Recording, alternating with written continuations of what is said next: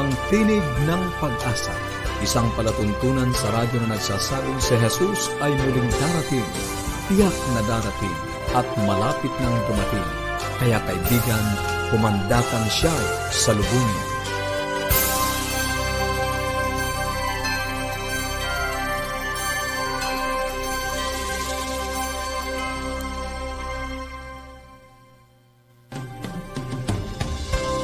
Maligaya at puno ng pag-asang pakikinig muli mga kaibigan. Kami po ang inyong mga lingkod dito sa Tinig ng Pag-asa, Pastor Nario Caranza. At Melo Anademong. Nag-aanyaya na samahan niyo kaming muli sa loob ng 30 minutong talakayan upang pag-usapan ang ating kalusugan at pagpapanatiling matatag ng ating sambahayan at higit sa lahat sa pagtuklas ng pag-asang nagmumula sa salita ng Diyos. Binabati po natin ang ating mga tagapakinig. Saan dako man po kayo naroroon? Kamusta po kayo? Kumusta Nawa po kayo? ay maranasan ninyo ang pagpapala at pag-iingat ng ating Panginoong Diyos. Nais po naming padalhan kayo ng mga aklat at aralin sa Biblia. At kung meron po kayong mga katanungan o anuman po ang gusto ninyong iparating sa amin, maaari po kayong tumawag o mag-text Sa Globe, 0917-1742-777 at sa Smart, 0968-8536-607. Meron din po tayong toll-free number para po ating mga kaibigan sa labas ng Metro Manila, sa mga probinsya at maging sa ibang bansa ay maaari ring tumawag sa atin ng libre. Ano po? 1-800-132-20196. Pwede rin po kayo magpadala ng mensahe sa Facebook at ilike po ang ating Facebook page sa facebook.com slash awr Luzon, Philippines. At mag-send po ng email sa connect at adventist.ph. At para sa karagdagang pag-aaral, maaari po kayong mag-enroll sa ating ah, online Bible Schools. I-type lang po ninyo ang onlinebibleschools.com slash 1504. Online Bible Schools o bibleschools.com slash 1504. Sa pagpapatuloy po ng ating ah, palatuntunan ay dadako po tayo sa ating gabay sa kalusugan at muli pong tatalakayin ni Melo ang mga karagdagang mga paalaala tungkol po sa ating binabaybay na katagang New Start bilang prinsipyo ng malusog na pangangatawan. Ngayon ay ibigay po natin sa kanya ang pagkakataon. Maraming salamat Pastor Nair. Kahapon po pinag-aralan natin na ang mabuting hydration opo ay nagbibigay ng mas matibay na pangangatawan at mas alertong pag-iisip. Tubig pa rin po ang pinag-uusapan natin. Ang ilan pa po sa mga epekto nalaman din natin, epekto po ng dehydration o kakulangan sa tubig ay pagod, sakit ng ulo, pagkalito, pagkahilo, wrinkles, ano po, ah, pagka-dry ng ating mga balat, dry na mata, dry na bibig, tuyo, ano po. Kaya po, muli po namin kayong inaanyayahan na uminom ng tubig. Inom po tayo muna ng tubig. Inom ano po? tayo ng tubig. May tubig ako rito. Ayan. Sa pagpapatuloy, Pastor Nair, ang tanong, gaano ba karaming tubig ang kailangan Mhm. nating inumin? Gaano ba karaming tubig ang dapat nating inumin sa araw-araw? Ayan, ang tubig po ay dapat natin inumin sa kalagitnaan ng ating mga ginagawa. Pagka minsan, lalo na kung busy tayo, Pastor Nair, maraming Mhm. ginagawa. Nakakalimutan talaga, no? minsan kina, nakakalimutan, minsan pinagpapaliban talaga natin ang pag-inom ng tubig. Kahit alam mo yun, ramdam na ramdam na natin ang uhaw. Malimit ko itong nararanasan. Ano, pag busy, nakaharap sa computer, na pagpapaliban ang tubig. Ah, ngayon, Melo, ang mga karaniwang biktima, yung mga bata na talagang willing-willy sa kanilang paglalaro, hindi talaga nakakainom ng tubig. Tama ano? ka dyan, Pastor. Alam nyo bang ang mga bata, mas umiinom sila kung umiinom sila ng mas kaunti. Kaya talagang kailangan na i-encourage, ano, hikayatin, hiku, himukin natin ang ating mga anak na uminom ng tubig. At may, pagka minsan pa, Pastor Ner, mas Mm-mm. gusto nila syempre ang juice. Oo. Although nakakadagdag ito ng tubig, syempre ang juice po ay may dagdag pa rin Sugar, asukal. oo, Opo. tinalakay natin yan na Yes. hindi dapat maglagay ng maraming mga asukal sa ating mga iniinom. na minsan dahil dito sa mga asukal na to mas lalo tayong Nauuhaw. nade-dehydrate. Yes, tama ka dyan, Pastor Ner. So, ngayon po, alam nyo ba na pag pag nauhaw tayo, hindi daw yun ang accurate, ano po, na... Sinyales na, na sin- na kailangan mo ng tubig. Yes, actually yun ay huli na, ano, kumbaga. So, bago ka pa mauhaw, dapat uminom, Uminom ka na, na. Pastor Oo. Nel. Or although, ang uhaw ay talagang, kumbaga, ginawa yan, ano, Pastor Nel, para Mm. rin mapaalalahanan tayong uminom ng tubig. Dapat daw po man lang sa isang sa maghapon ay umihi o maglabas tayo ng tubig na at least isang litro. Nagagawa mo ba yan, Pastor Nel? o at least apat na tasa, ano, kung susukatin natin, or isang quart kada araw. At at least kada araw, meron ka dapat iniihi na malinaw. Hindi yung parang namumula-mula lang. ayan, may sukatan niya ng kulay, Yes, di ba? May ng sukatan ng kulay. opo. oh. Or parang orange, dark orange. Ano po, dapat medyo malinaw. Kahit once a day lang po. Ang pag-inom ng tubig pa nga, although mahirap na ito natin gawin, ay dapat sana nakaplano at nakaschedule. Yung iba pong mga seryoso dito sa pag-inom ng tubig, talagang nagsiset sila ng alarm nila. Ano po, minsan kada oras, maganda dito po sa ating tanggapan na meron tayong paalala. Kada oras, ano po, na uminom ng tubig. Ayan pag po tayo ay nauhaw, ito ay talagang kailangang mapunan. Mm-mm. At hindi lang mapunan yung uhaw, kundi uminom pa ng higit pa doon. Ano, kung tayo ay nasatisfy na sa ating pagkauhaw, dagdagan pa, dagdagan pa ang pag-inom ng tubig. Meron po tayong mga pamatid uhaw ngayon, usong-uso ang milk tea, Pastor Ner, ang Mm-mm. coffee, ang soda, no? Ah, ano pa, ito, kagaya ng nabanggit ko kanina, mga juice, mas lalong nakaka-dehydrate. So, ang tanong, gaano karaming Karami? tubig ang dapat nating inumin araw-araw? Para daw po sa mga adult na mga kababaihan, at least, at least po ito ha, 6 to 9 na tasa ng tubig. Para sa mga kalalakihan, at least 6 to 12. Ano po, depende yan din, na tasa ng tubig, depende po yan sa Sa laki ng inyong mga Yeah, laki Oo. ng katawan. At kung tayo po ay engage sa mga bibigat na Activities, physical no? activities, dagdagan po ang pag-inom ng tubig sapagkat mas marami rin tayong tubig na inilalabas. Ganon din po kung tayo ay nasa, alam niyo yan, mainit na panahon, ano dito, parang sauna, mas at tayo pawis na pawis, mas damihan po ang pag-inom ng tubig. So malinaw po ano kung gaano karaming tubig ang kailangan natin sa araw-araw. Bukas po, marami pa tayong dadagdagan pa natin ang kaalaman tungkol sa tubig. Very Mhm. interesting po ito sapagkat pag-aaralan natin ang pwedeng maitulong ng tubig lalong-lalo na sa panahon ng COVID-19, ng pandemyang ito. So abangan niyo po 'yan, aming mga kaibigan. Maraming salamat Melo sa muling mga kaalaman na iyong ibinahagi at tayo po ay magpapatuloy sa atin naman pong ah, ah, pagtalakay sa pag-aaral ng salita ng Diyos. Ngunit bago yan ay nais namin kayong handugan ng isang makalangit na awitin. Atin pong pakinggan ang mensahe ng awiting pinamagatang Siya sa aking puso. Handog sa atin ni Hermes Solite at Mark Hermosilia.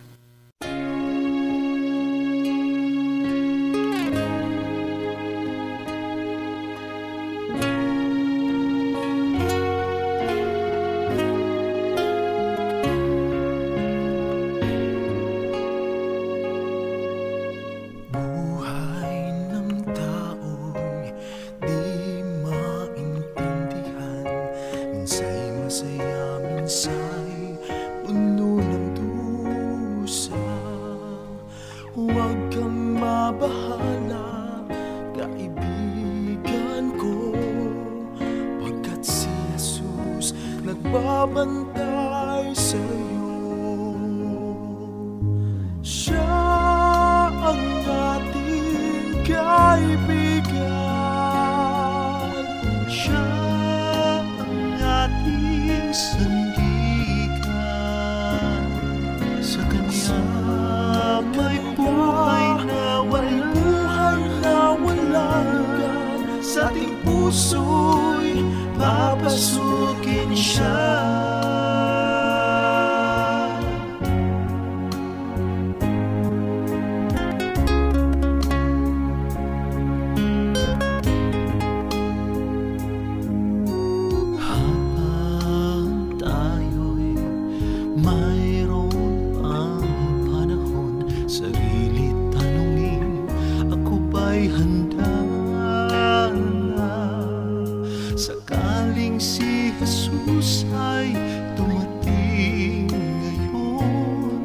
Sa Kanya ako'y magkakasama ba? Siya ang ating kaibigan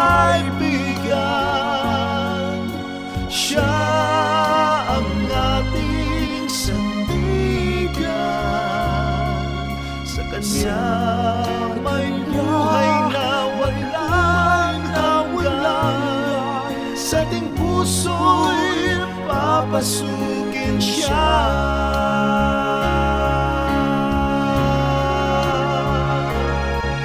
Huwag nang mag-alinlangan kaibigan ko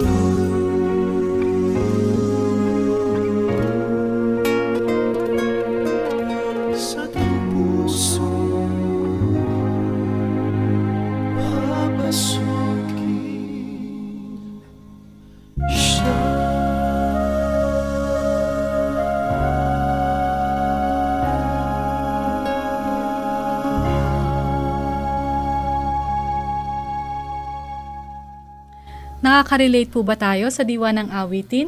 Buhay ng tao ay hindi maintindihan. Ano po, nakakalito, ah, nakakadismaya. Pero ang sabi po ay, ang magandang balita, meron tayong kaibigan na pwede nating sandigan. Sa kanya ay meron din tayong buhay na walang hanggan. Kaya po, habang tayo ay meron pang panahon, ano mga kaibigan, tanongin natin ang ating sarili, handa ba tayo na papasukin siya sa ating mga puso? Yan po ang panyaya, paanyaya sa atin, papasukin siya sa ating mga puso.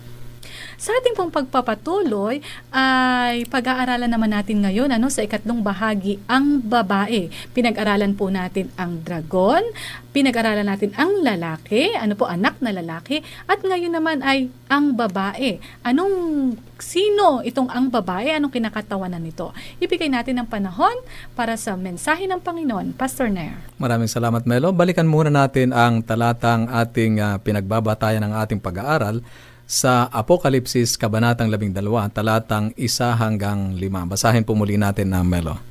At ang isang dakilang tanda ay nakita sa langit, isang babae na nararamta ng araw at ang buwan ay nasa ilalim ng kanyang mga paa. At sa kanyang ulo ay may isang putong na labindalawang bituin. At siya ay nagdadalang tao at siya ay sumisigaw na nagdaramdam sa panganganak at sa hirap upang manganak.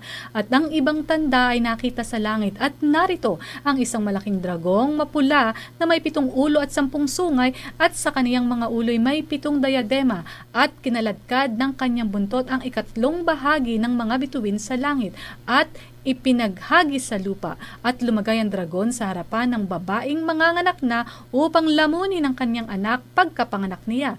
At siya'y nanganak ng isang anak na lalaki na maghahari na may panghampas na bakal sa lahat ng mga bansa at ang kanyang anak ay inagaw na dinala hanggang sa Diyos at hanggang sa kanyang luklukan. Yan, kinikilala natin yung tatlong pangunahing karakter sa propesiyang ito at nung nakaraan ay tinukoy natin o tinukoy ng Biblia na ang dragon ay sumisimbolo kay Satanas. Natukoy na natin yan.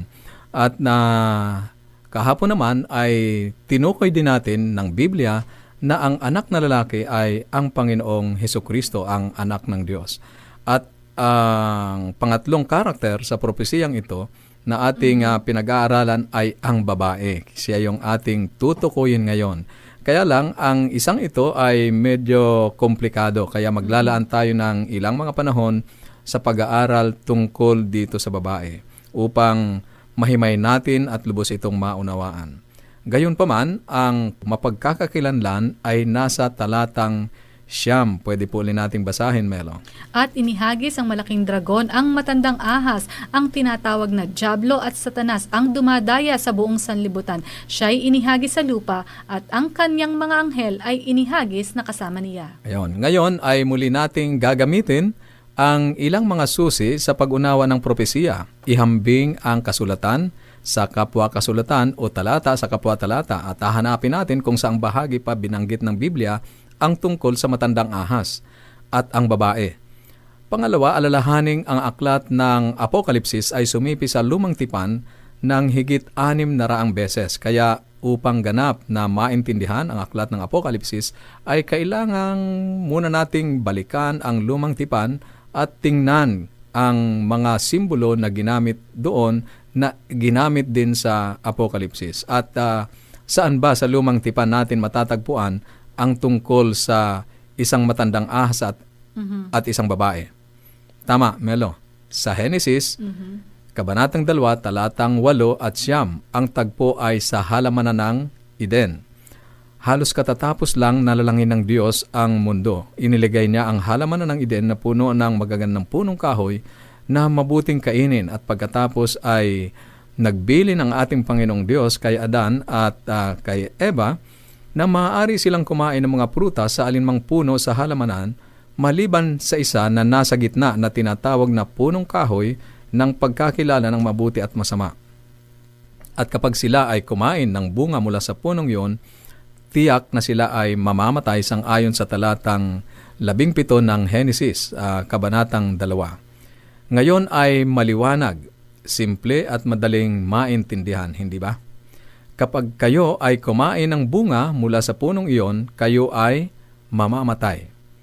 Ang kasunod ay makikita natin si Eva na nakatayo sa ilalim ng puno sa halamanan at ang ahas, si Satanas o ang matandang ahas, ay naroroon at sinabi niya sa babae na ang Diyos ay nagsisinungaling sa kanila. Kaya sila ay hindi mamamatay kung kakain sila ng bunga. Yun ang sinabi ni Satanas. Ang totoo, ang sabi niya ay mamumulat ang kanilang mga mata at sila'y magiging kagaya ng Diyos na nakakaalam ng mabuti at masama. Mababasa natin yan sa Genesis, uh, Kabanatang 3, Talatang 4. Sa madaling salita, hindi na nila kakailanganin ang Diyos upang sabihin sa kanila kung alin ang tama at mali. At sila ay magiging kagaya ng Diyos at makapagdidesisyon sila sa kanilang sarili. Narito ang isa pang importanteng punto. Maraming pagkakataon ay may mga nagtatanong bakit kailangang pahirapin ng Diyos ang mga bagay na ito. Ang totoo ay hindi gayon. Mm-hmm. Maliwanag ang pagkasabi ng ating Panginoong Diyos na kapag kinain ninyo ang bunga, kayo ay mamamatay. Yun ay simple at maliwanag. Walang nakakalito doon, Melo, no?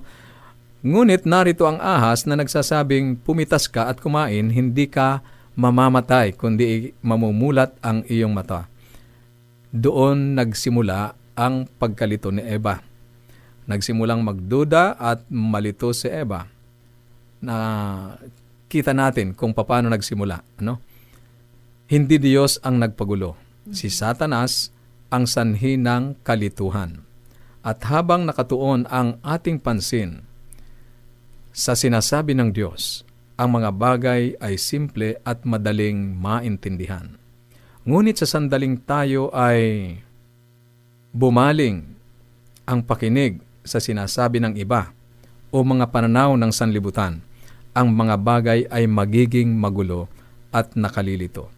Kaya ang aral para sa atin ay panatilihing nakapako ang ating pansin sa salita ng Diyos kung ano ang sinasabi ng Biblia yun ang ating paniniwalaan sapagkat Biblia ang batayan ng paniniwala. Biblia ang saligan ng pananampalataya. Kaya nga, ang ating kasabihan dito sa Tinig ng Pag-asa, kung, kung ito, ito ay nasa Biblia, Biblia ito, ito ay para sa atin. atin. Kung ito ay wala sa Biblia, hindi ito, ito para sa atin. Ano?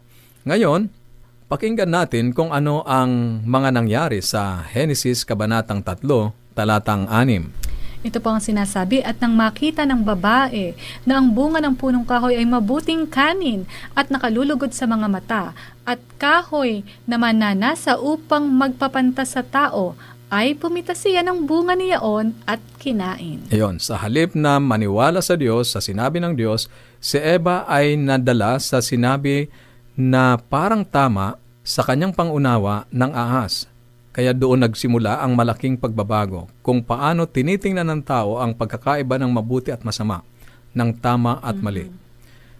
Ngunit bago iyon, ang salita ng Diyos ang ganap o tanging pamantayan ng katotohanan.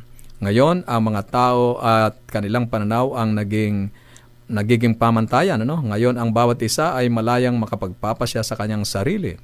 Ang isang bagay na maaaring uh, tama sa iba ay maaaring mali sa iba. Tama at mali, mabuti at masama, lahat ay nakadepende na ngayon sa pananaw at pangangatwiran ng isang tao. Di ba, Pastor Dar, may kasabihan pa silang, the truth is what works for me. Mm-mm. Oh, parang gano'n, ano? Kung yan ay pabor sa akin, ah, yan, tama yan. Tama Pag yan. hindi, ah, hindi. Oh. Ang salita ng Diyos ay naging pangalawa lamang sa pangangatwiran ng tao ngayon. Kaya naging mapanganib ang ating mga pananaw kasi nagbabago no sapagkat si Satanas ay dalubhasa sa ah, paggawa ng mga bagay na palitawing ah, mabuti ang masama at gawing masama ang mabuti o gawing tama ang mali at gawing mali ang tama. Nililito talaga niya ang tao. Dahil sa pagkakasala ni Adan at Eva, ang kanilang relasyon sa Diyos ay nasira. At ang isang nasirang relasyon ay nagdadala ng takot. Kung babasahin ninyo ang Genesis, noong marinig nila na ang ating Panginoong Diyos ay bumaba sa halamanan, sila ay nagtago. Narinig nila ang boses, ang tinig ng ating Panginoon at sila ay natakot. Hindi nga ba't sinabi nga ng Diyos na sila ay mamamatay sa oras na kainin nila ang bunga ng puno. Ngunit ang Diyos ay dumating at sila ay hinanap sangayon sa Henesis Kabanatang 3, talatang siyam at sampu. Hindi bilang isang berdogo na ibibigay ang sentensyang kamatayan, kundi pinayapa ang kanilang takot, ang kanilang kalooban ng isang pambihirang pangako. Sinabi ng Diyos sa ahas na dumaya sa babae sa Henesis, Kabanatang 3, talatang 15, Melo, Ito po ang pakibasa. nasusulat. At papag-aalitin ko ikaw at ang babae, at ang iyong binhi at ang kanyang binhi. Ito ang dudurog ng iyong ulo, at ikaw ang dudurog ng kanyang sako. Ngayon may dalawang bahagi ang propesiyang ito. Ang unang bahagi ay inihahayag ang pagkamuhi o pag-aalitan ng ahas at ng babae. Nakita natin yan sa Apokalipsis na mayroong ah, paglalaban. Ano? Ang enmity ay nangangahulugang hindi pagkakasundo o pagka, ah, pag-aaway. Ang sangkatauhan ngayon ay namumuhay na palaging nakikipag-alit kay Satanas at sa kanyang binhi o sa mga kampon.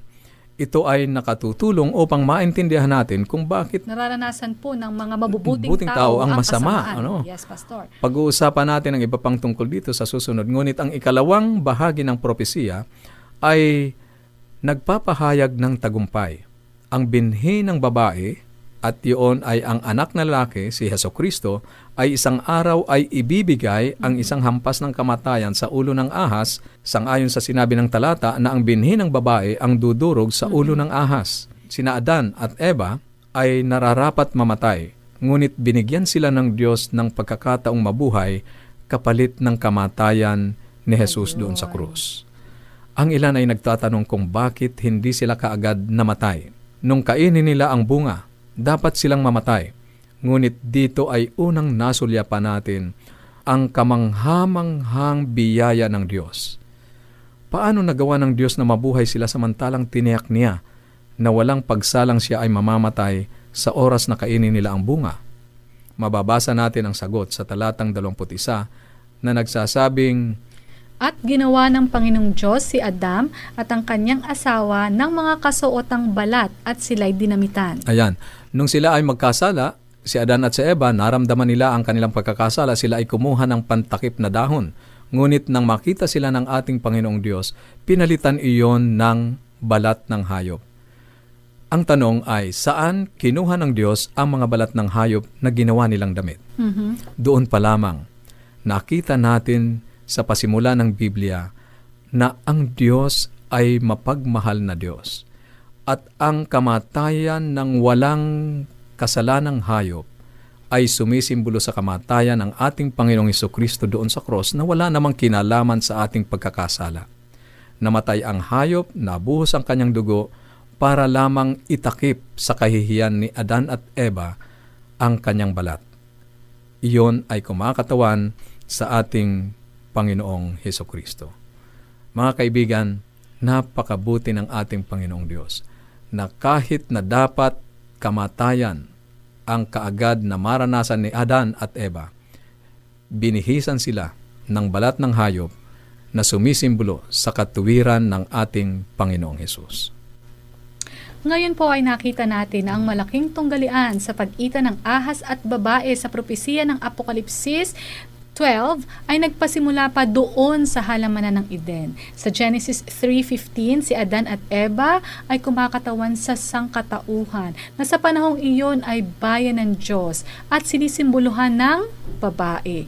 Hanggang sa halos 4,000 taon pang lumipas ang Israel, ang bayan ng Diyos, naglabas ng binhi ng babae si Jesus. Ano po? Si Jesus ay tumanggap ng isang kagat sa sakong nung siya ay namatay doon sa krus. Tila baga sa panahong yun ay tinalo siya ng dragon. Ano? Tinalo ng dragon ang anak na lalaki.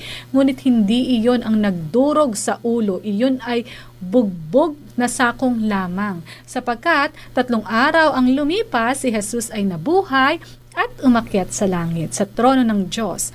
Isang araw, siya po ay babalik, balang araw ano, upang durugin ang ulo ng ahas, upang matupad ang Genesis 3 at Apokalipsis 12, kapag siya ay naghari sa mga bansa na may tungkod na bakal at itatatag ang kanyang kaharian ng kapayapaan at pag-ibig sa mundong ito. Purihin. Nais niyo po bang maging kabahagi ng kahariang yon? Purihin ang ating Panginoong Diyos.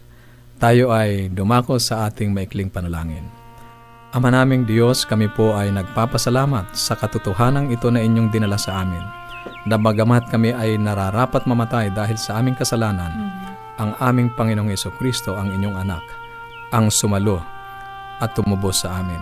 Ipinakita po ninyo ito sa Biblia upang kami ngayon ay maniwala sa katotohanan ng inyong pagliligtas. Tulungan niyo po ang aming mga tagapakinig na maging bahagi ng inyong bayan, ng inyong pagliligtas, at tulungan po sila sa kanila pong araw-araw na kalagayan na magtiwala lagi sa inyo.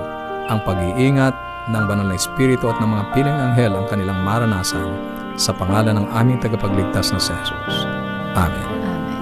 Kung meron po kayo mga katanungan o, o anuman po ang gusto ninyong iparating sa amin, tumawag o mag-text po ng inyong kompletong pangalan at address sa 0917-5643-777 at sa 0919-0001777. Meron din po tayong toll-free number 1-800, ulitin ko po, 1-800-132-20196. Pwede din po kayo magpadala ng mensahe sa ating Facebook page, facebook.com slash Philippines. And you, you may also send email sa connect at adventist.ph. Baunin po ninyo ang salita ng ating Panginoong Diyos sa Apokalipsis Kabanatang 22, Talatang 20, ang nagpapatutuo sa mga bagay na ito ay nagsasabi, Oo, darating ako.